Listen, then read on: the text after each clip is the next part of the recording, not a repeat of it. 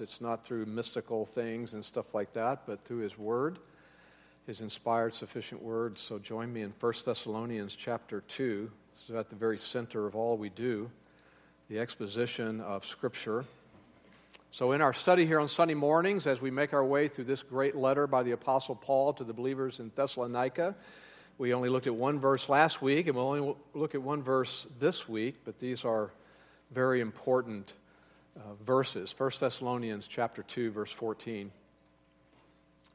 Like uh, many pastors, I sometimes receive invitations to go speak at other churches. That's true of our other pastors here as well. If it is for a conference or a retreat, then there's likely a theme that they have, and that theme influences the choice of passages or topics that I teach. However, many times they ask me to speak in the Sunday morning service. And that means I can basically choose whatever I want to preach. That might sound easier, but it's not. It's a hard thing. By this point in my ministry, I'm, what, I'm one hundred five now, somewhere in there. So a lot of years behind me. At this point in my ministry, I have many sermons to choose from. But here's what I've learned about that. Here's what I've learned along the way. I can always choose a sermon, a passage that addresses the topic of suffering, trials, including how God's people are supposed to respond in times of difficulty. I can always choose that kind of passage because we are always faced with trials. And therefore, we need to be constantly thinking through uh, how does Scripture tell us to respond in a godly way so that we persevere, so that we endure. That is the expectation of God's people. True believers do persevere in their faith all the way to the end of their earthly lives. Now, this is an important topic. So I want to pause here for a moment and address this subject for a moment, especially what I mean by endure and persevere. First of all, by enduring through times of difficulty, I don't mean merely gritting our teeth and forcing ourselves to just keep on going in life. Think about it. Even unbelievers can do that. Even unbelievers can come up with strategies or techniques that might result in them just bearing up under difficulty. But that kind of persevering, that kind of enduring may or not be accompanied by joy. In fact, it may even be accompanied by anger and bitterness. No, not that. Christian endurance refers to something more specific. Now, I do want to say this. I'm not saying there is never a moment when we are not just holding on and trying to make it through a day or a trial. But over the long haul, true Christian endurance is more than that. True believers are those who persevere in faith. In other words, we do endure in trusting God, knowing who He is, knowing what Scripture says about Him, knowing that He's wise, He is perfectly good, and that everything He does is what is best for His glory and our good. And by the way, just remember, that is what summarizes everything He does. God does everything, all for the purpose of His own glory and the good of His people. So Christian endurance is just that. It is persevering all the way to the end of earthly life, sustained by our faith in the Lord. And what encourages that kind of faith is not some sort of emotional experience. What encourages that kind of faith is the truth found in Scripture. The Spirit of God is what He does. The Spirit of God takes the truth of God and uses it to strengthen us, then to endure. And yes, there may be moments, likely are, when our faith is greatly tested.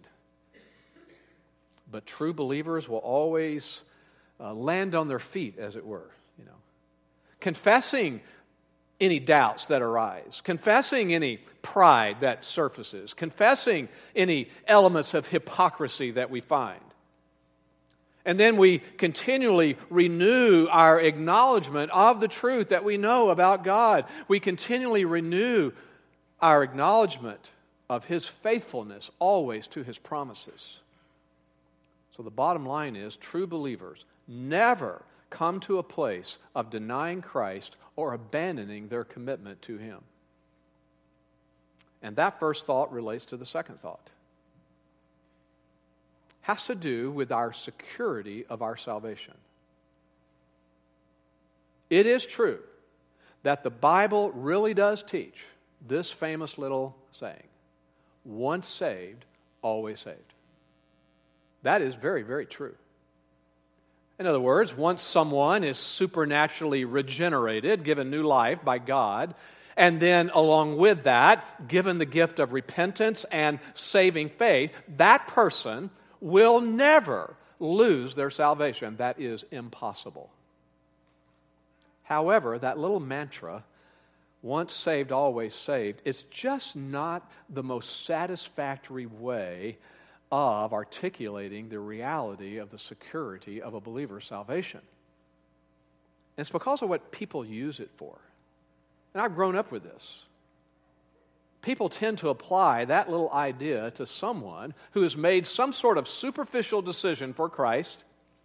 You know, perhaps someone who's prayed a little sort of, some sort of sinner's prayer, or they've signed a card, or they've walked down an aisle, maybe in a regular church service or in a revival service. Maybe they had some sort of emotional experience in some religious crusade or meeting. Maybe it was as a child in vacation Bible school. Regardless, they made some sort of decision at some point, and yet, and this happens to many people, the person walks away from the church. They walk away from living for Christ. They walk away from caring anything about biblical truth, and they live any way they want, and they don't care about repenting from sin. And still, because they made that little decision, some point in their life, people say, well, I mean, they're still saved, because once saved, always saved. The problem with that line of thinking, first of all, is a total misunderstanding of what it means to be a believer, what it means to be saved. It treats coming to Christ for the forgiveness of sin as simply some sort of intellectual decision or some emotional decision that ignores the true work of the Holy Spirit in a sinner's life to give that spiritually dead person new spiritual life. And when the Holy Spirit does that, when the Holy Spirit gives a spiritually dead person spiritual life, it results always in repentance and faith. And that results in a lifelong pursuit of following Christ. The problem with applying the idea of once saved, always saved to anyone who's made any kind of decision to so-called accept Jesus is the problem of neglecting the reality of spiritual fruit. True believers bring forth fruit. So the fact is, someone who makes a so-called decision for Christ and then lives a life that brings forth no fruit, then biblically, the person was never saved. Somebody might say, well, I no, I just think they lost their salvation. No, that's not possible. They didn't lose their salvation. They never had it. So here's a simple way just to summarize all that I've just said as a matter of introduction here today. Number one, salvation of a sinner doesn't start with the person. Salvation of a sinner starts with God. God, according to His own perfect will, His own sovereign perfect will, causes a sinner to be born again. That's the teaching of Jesus in John chapter three, the new birth, which is more literally, by the way, in Greek, a birth from above. That happens when God determined for it to happen. To put it differently, someone is born again at the moment God sovereignly causes it to happen, not before that sovereignly determined moment and not after it. And it's a result not of anything a person does. And I've heard that taught that way, even in altar calls earlier in my life. Someone saying, you know, come to the front here while the music plays to be born again. No. Being born again is not the result of anything a person does. It's not the result of believing. Certainly not a result of being baptized or joining a church or anything else. It is a sovereign act of God at His sovereignly determined moment, not a moment before, not a moment afterwards. Second, this spiritual act of regeneration, that's the theological term, is accompanied by, always, the gift of repentance from sin and the gift of saving faith. So that this regenerated person does turn from trusting in self for salvation to trusting in Christ alone. This person does turn from their love affair with the world and sin to a love now for Christ. Faith and repentance go together. They are two sides of a coin. If one is present, so is the other. And both are gracious gifts of God, totally undeserved, totally unsought, totally by grace. Third, this regenerated person who's now alive, who responds to the spiritual work in their heart with faith and repentance, they always will, begins at that moment to follow Christ as the Lord of their life. That means now they are a Christian. They are a believer.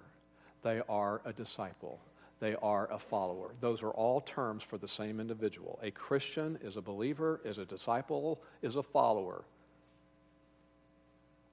And following Christ as the Lord of their life means that that person then spends the rest of their lives seeking to grow in the knowledge of all that it means, seeking to know and to grow in the knowledge of Scripture, seeking to obey what they're learning, seeking to please the Lord with their lives, seeking to confess the many moments of sin and failure. I could put a label on that, that life. You know what it's called? The normal Christian life.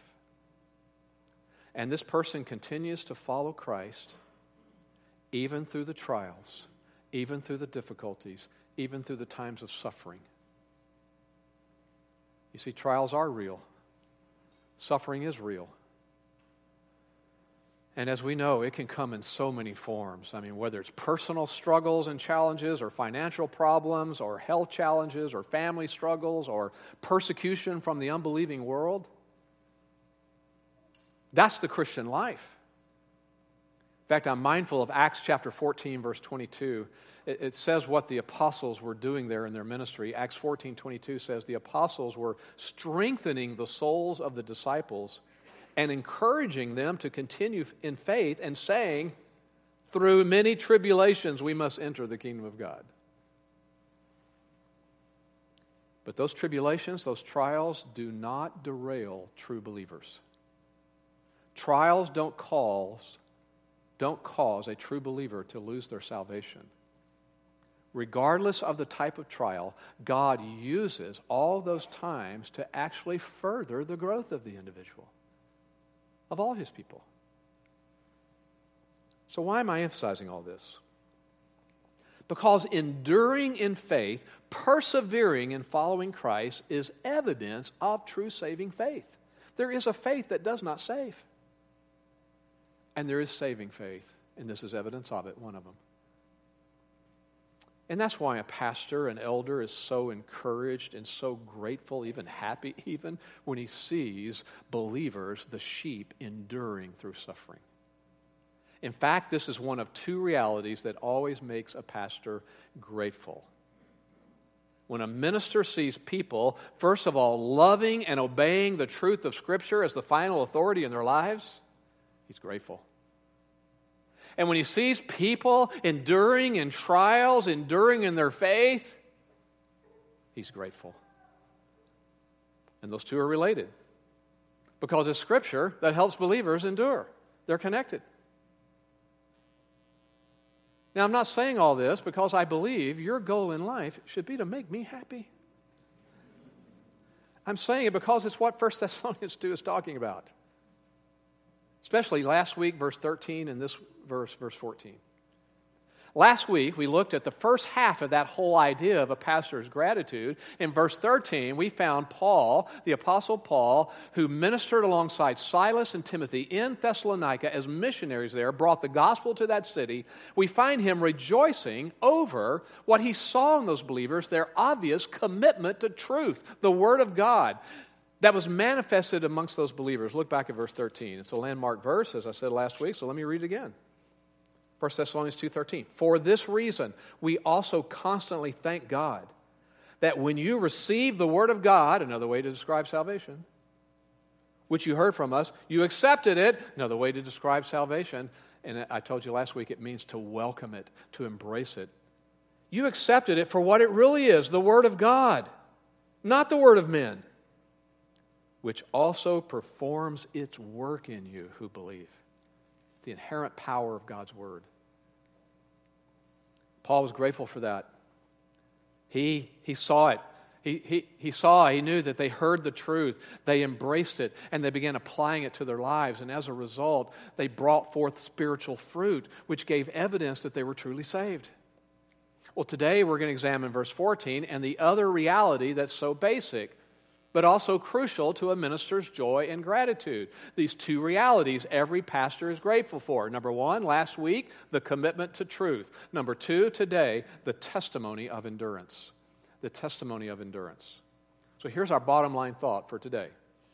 God's word works in a true believer's life, and the one important thing, not the only thing, but one important thing it accomplishes in that work is it strengthens faith, so that he or she, the believer, is enabled to persevere through times of hardship. Now, they had received the word, verse thirteen says. So if you look at verse fourteen, it begins with that little word for. That's an inspired word. These words are all inspired by God. Don't skip over them. It's a connecting term. For introduces a reason why the missionaries believed that the word of God was working in their life. That was the end of thirteen. It performs its work in you who believe, for, because, here's why we know that. One verification that God's work, word was at work in them was that they responded to the trials they were going through and the suffering by enduring. Now, their, in their case, the suffering was particularly due to persecution. Their stand for Christ and the world persecuting. But the principle we find here applies no matter what type of trial we are in. Now, in the case of the Thessalonians, we know that the missionaries even had taught them to expect this. In other words, from the very beginning of their instruction, they were telling them trials are part of your experience as a follower of Christ. You know how we know that? Well, it's the next chapter, chapter three, verse four. If you look over there, look ahead, it's verified there. First Thessalonians three, verse four. When we were with you, we kept telling you in advance that we're going to suffer affliction. And it did come to pass. Look back at chapter one, verse six again. It says in one, verse six, you also became imitators of us and of the Lord, having received the word in much tribulation with the joy of the Holy Spirit. They were imitating in their suffering, in this case, verse six says, they were imitating the apostles and the Lord himself. That word imitate is not referring to an active imitation. It's not like they were they were observing it and going, okay, we need to go do that. No, it's just that they simply were like them in their experience of suffering. The apostles had suffered, Christ had suffered, so these Thessalonians were simply like that. But now, in our verse, Paul asks that the Thessalonians were also like someone else, imitating even someone else. Verse fourteen, for you, brethren, became imitators of the churches of God in Christ Jesus that are in Judea. The common experience of the churches in this region called Judea was that they suffered for their faith, their stand for Christ. So Paul says to the Thessalonians, you're like them. You're experiencing the same thing. Now, where's Judea? This church in Thessalonica is not part of Judea. Judea is referring in this context to the whole area of Palestine that included certainly the city of Jerusalem and then uh, communities like Caesarea and Capernaum, but it also is including those areas to the north of there, Samaria and Galilee. In that whole region, many churches had been established. And these churches are mentioned like that elsewhere in Scripture as the churches of Judea. Now, Paul is comparing the Thessalonian church to those churches, and yet he could have chosen other regions. Other churches in other regions were also suffering. So why did he choose Judea? Well, it's because the Judean churches were recognized to sort of be the first fruits of the, of the gospel spreading out from Jerusalem on the day of Pentecost, Acts chapter two. The gospel began in Jerusalem, spread out to the whole region of Judea, and churches were planted. And then, out of those Judean churches, the gospel even began to spread to the Gentile areas. So the Judean churches enjoy sort of a special status among the rest of the Christian churches throughout all the Roman Empire because they were the first fruits of the gospel. And therefore, the churches in Judea sort of became a paradigm then for other churches, especially in the manner of suffering. Now, the suffering that the Judean churches experienced, you find it in Acts chapter seven. I'll tell you when it began. I'll remind you. Acts chapter seven, that all that suffering and persecution began with the martyrdom of Stephen. They stoned Stephen to death. It's interesting. Paul's writing this letter, right? Paul was very familiar with all that suffering that began with the martyrdom of Stephen. Why? Because he was the ringleader behind it all, known as Saul to people. Listen to Acts chapter seven, verse fifty-nine. They went on stoning Stephen. I can think of better ways to die, but they went on stoning Stephen as he called on the Lord and said, "Lord Jesus, receive my spirit." Then falling on his knees, he cried out with a loud voice, "Lord, do not hold this sin against them." And having said this, he fell asleep.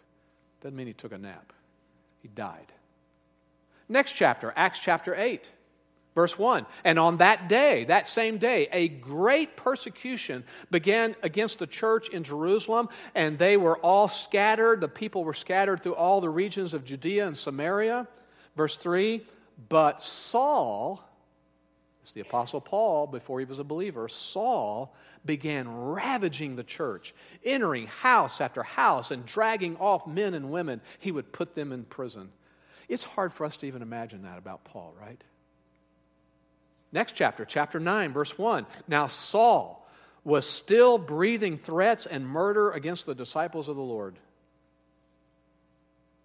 He says later on some things about this as a believer, you know, thinking back on those days. Galatians one, verse twenty-two.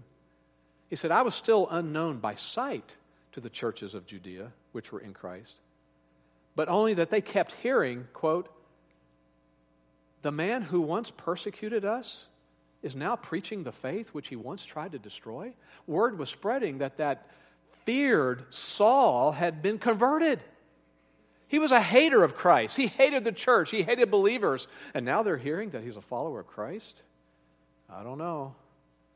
Paul was saying in Galatians one, they don't know me by sight yet, which was good for him. He could go there, you know, and they wouldn't know him. He says this about himself, First Timothy one, verse thirteen, "I was formerly a blasphemer and a persecutor and a violent aggressor."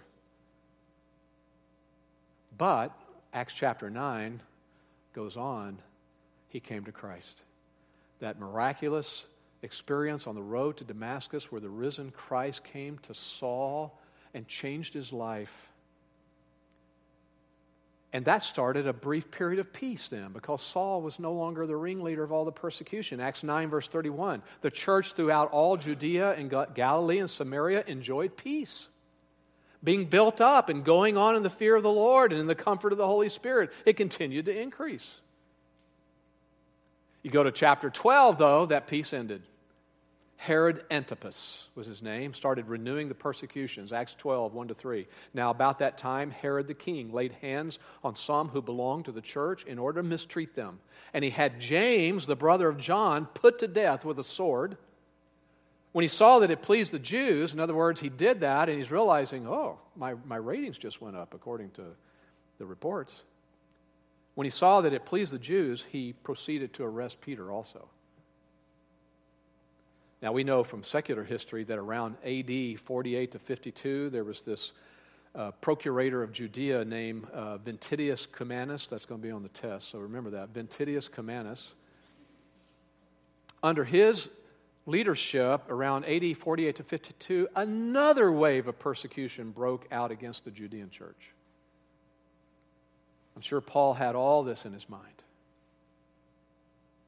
You see, all the early believers, not just in Judea, but everywhere, they knew that persecution was inevitable. Second Timothy three twelve, indeed, all who desire to live godly in Christ Jesus will be persecuted. So yes, the Judean churches had this history of dealing with severe harassment. But as time progressed, especially by the time that First Thessalonians was written and these Thessalonians were coming to Christ, by this time, years had passed, Judea had matured, all those churches, there were mature assemblies, they had been refined by all that persecution.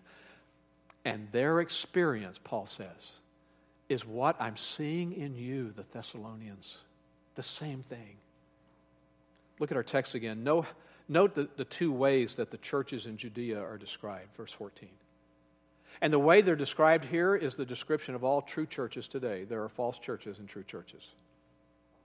First of all, he calls them there the churches of God. Why did he call them that?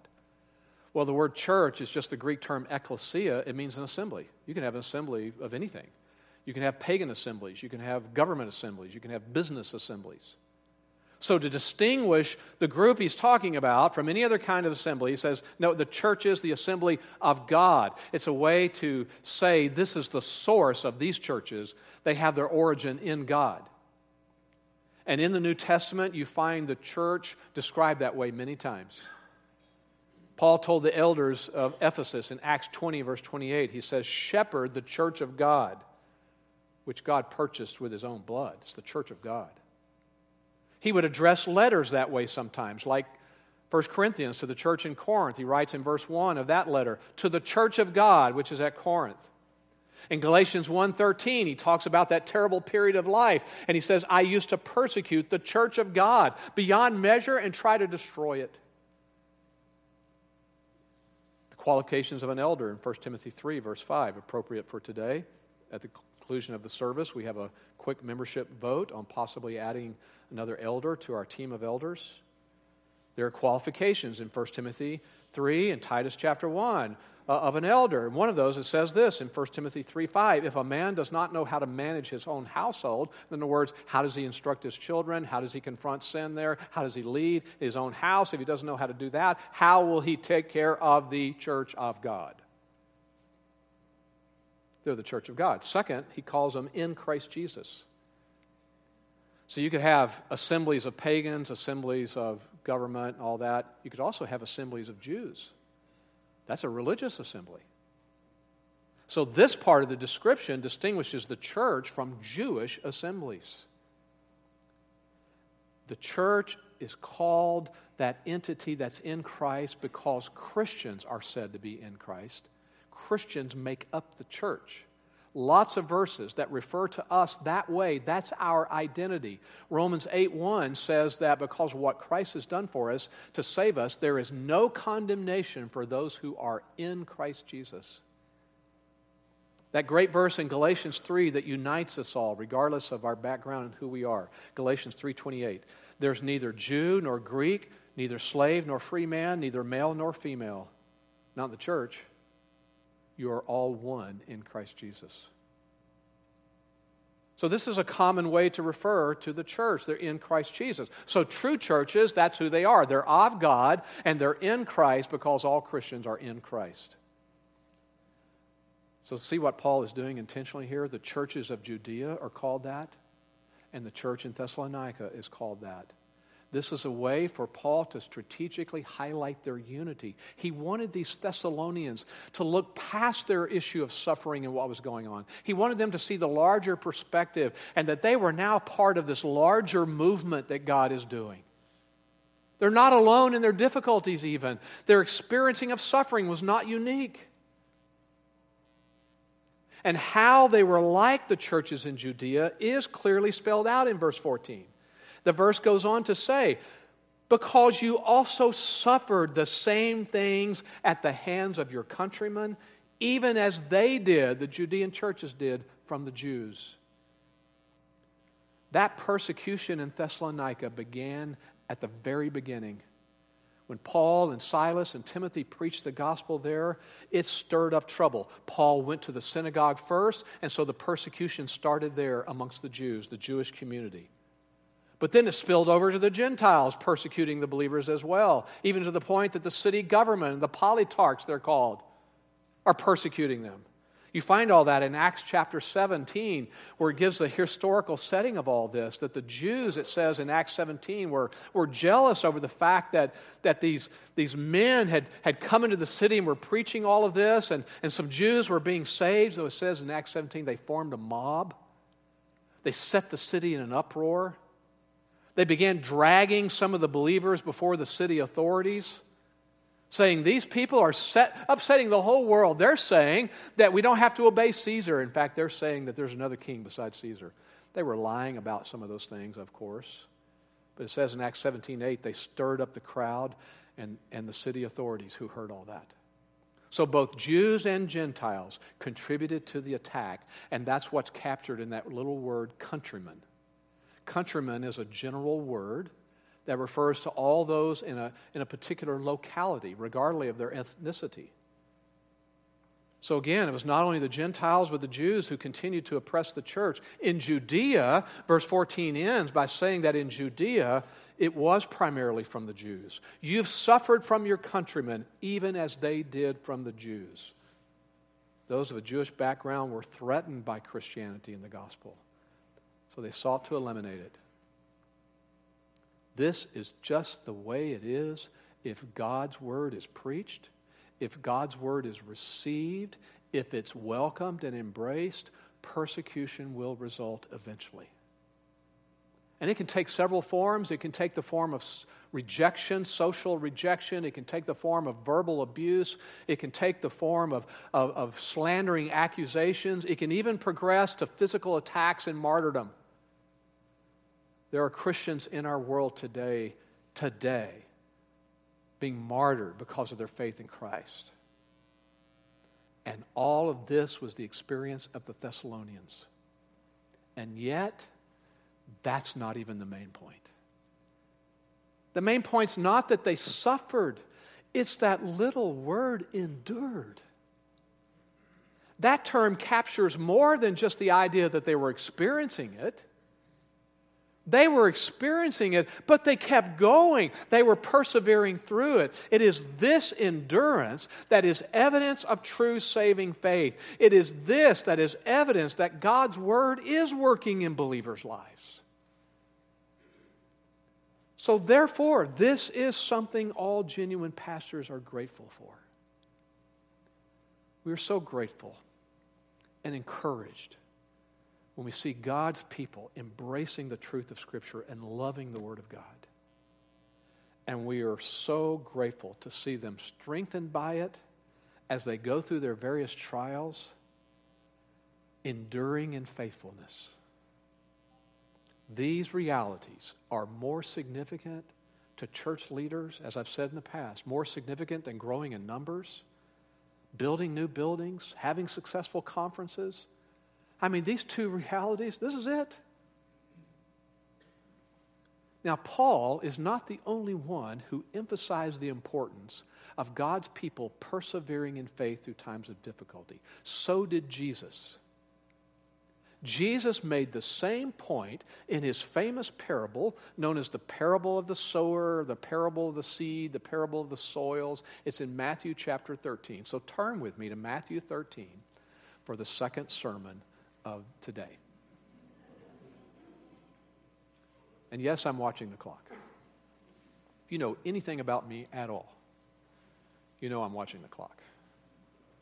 Matthew thirteen. Let's walk through this parable, because if we don't understand this parable, which many don't, we'll come to wrong theological views about the gospel and about perseverance and about security of salvation. In this parable, Matthew thirteen, the seed is being thrown out on a, by a sower, cast out. It's not the kind of digging a little hole in the ground, you know, with a little shovel thing and putting the seed down in there and getting your organic dirt that you bought at Home Depot and putting it all in there and patting it down and watering it. It's casting the seed out, lots of seed. And in this parable, the seed represents God's word. And Jesus, you can look at verse four and following, the seed, the problem is it falls on different kinds of soils. And the soils represent different kinds of hearts. Chapter thirteen, verse four. As he sowed, the sower, some seeds fell beside the road. In other words, this is the this is the road, this is the asphalt and the shoulder. It's hard, it's compacted. The seed doesn't take root there. Verse five, others fell on rocky places, soil that was full of also rocks. Verse seven, others fell among the thorns. It's soil that has a lot of weeds and, and thorns growing in it. And finally, the fourth soil, verse eight, and others fell on the good soil. So in the first soil, beside the road, no plant sprung up at all. Birds came along and ate the seed.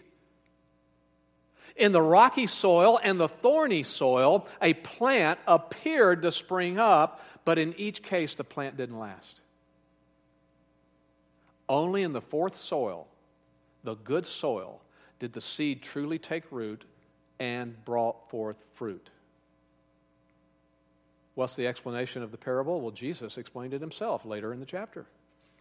He says the hard, compacted asphalt or the concrete or whatever, the worn down path, hard path, that represents someone who hears the word and they don't care about it at all. I mean, okay, they're not saved. We get it. The rocky soil represents one, a soil that had no depth.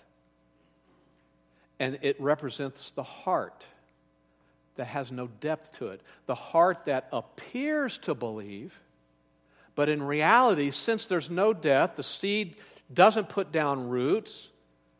So when trials come, which is what it represents there, this person doesn't endure. They stop following Christ. The thorny soil represents a heart that's too full of cares of the world. The rocks represent the cares and the temptations of the world, the deceitfulness of riches, the pleasures of the world. This person, the root doesn't really form, and therefore the worry of the world and the deceitfulness of wealth choke the word. It becomes unfruitful. The plant disappears. I've heard this taught where those two soils, people try to say, well, they represent true believers. I mean, they did walk down an aisle. They did sign a card. They're, they're just, I mean, once saved, always saved. Yes, they've been out in the world for the last thirty years and living as a reprobate, but I was there when they walked down the aisle. They're saved. Or others, they've come up with another errant view, and they've concluded that this is a passage then that would teach that believers can lose their salvation. They had it, they lost it. Well, the reality is that these people in this parable were never saved. It only appeared to be that way for a while. But the fourth soil does represent the hearts of those truly saved. And look at verse twenty-three. Here's what Jesus says about it. Matthew thirteen twenty-three. And the one on whom seed was sown on the good soil, this is the person who hears the word, understands it, like the Thessalonians. This sounds like what Paul said about the Thessalonians.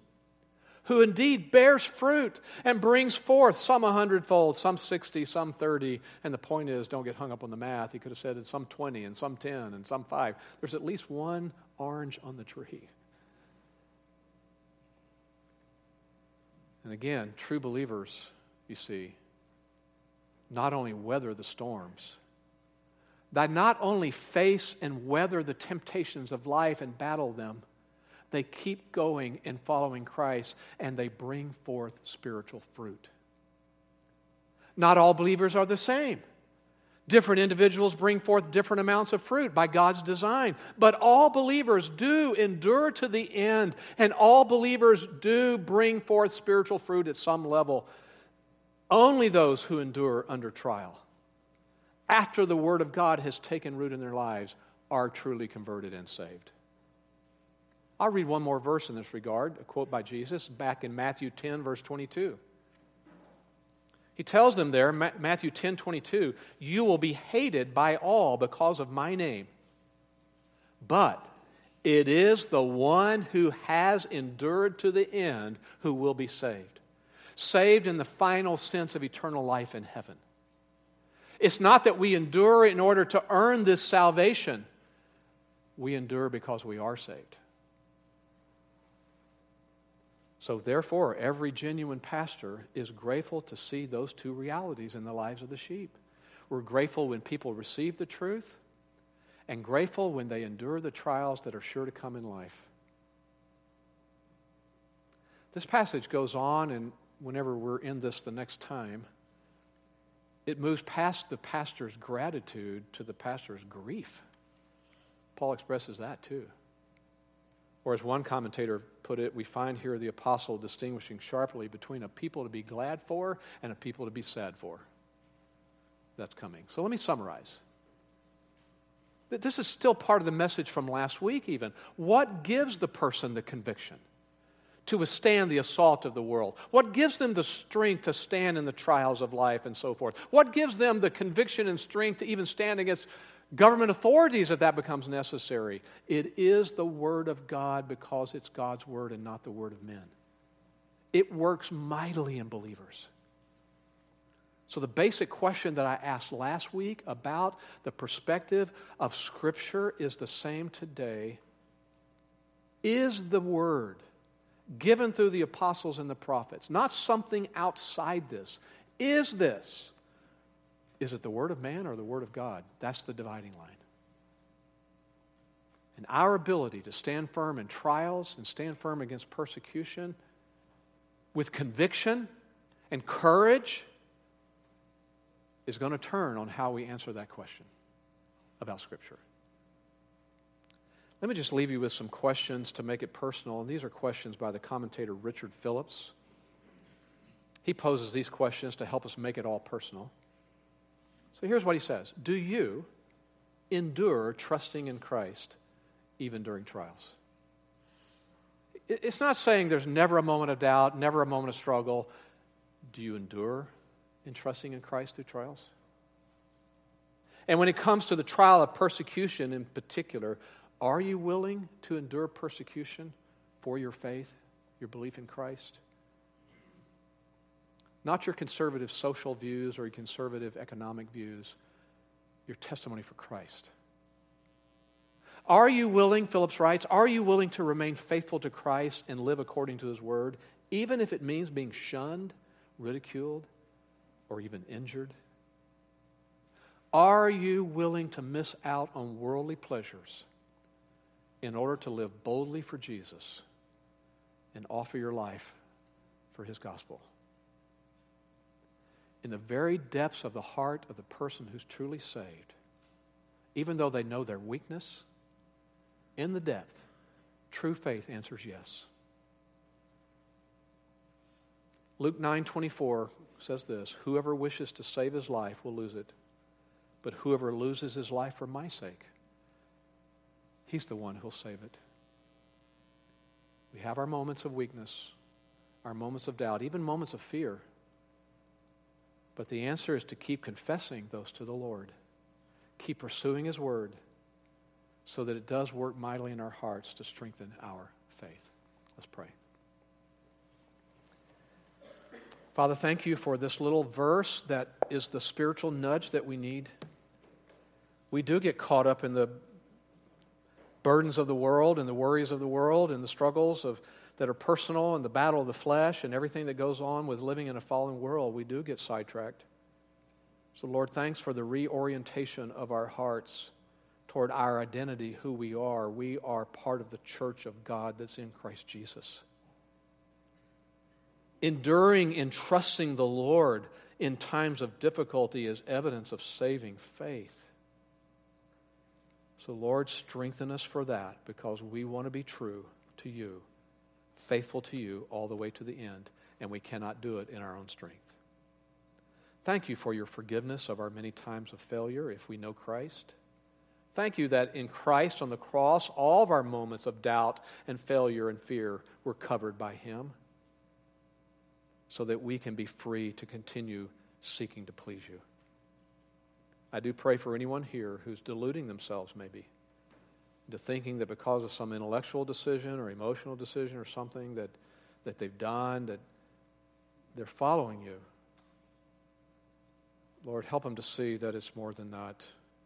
But for the one who's weary, the one who's fearful, the one who doubts, and yet in the depths of their being, being wants to follow Christ, wants to be true, strengthen that one for the battle. In Christ's name, amen.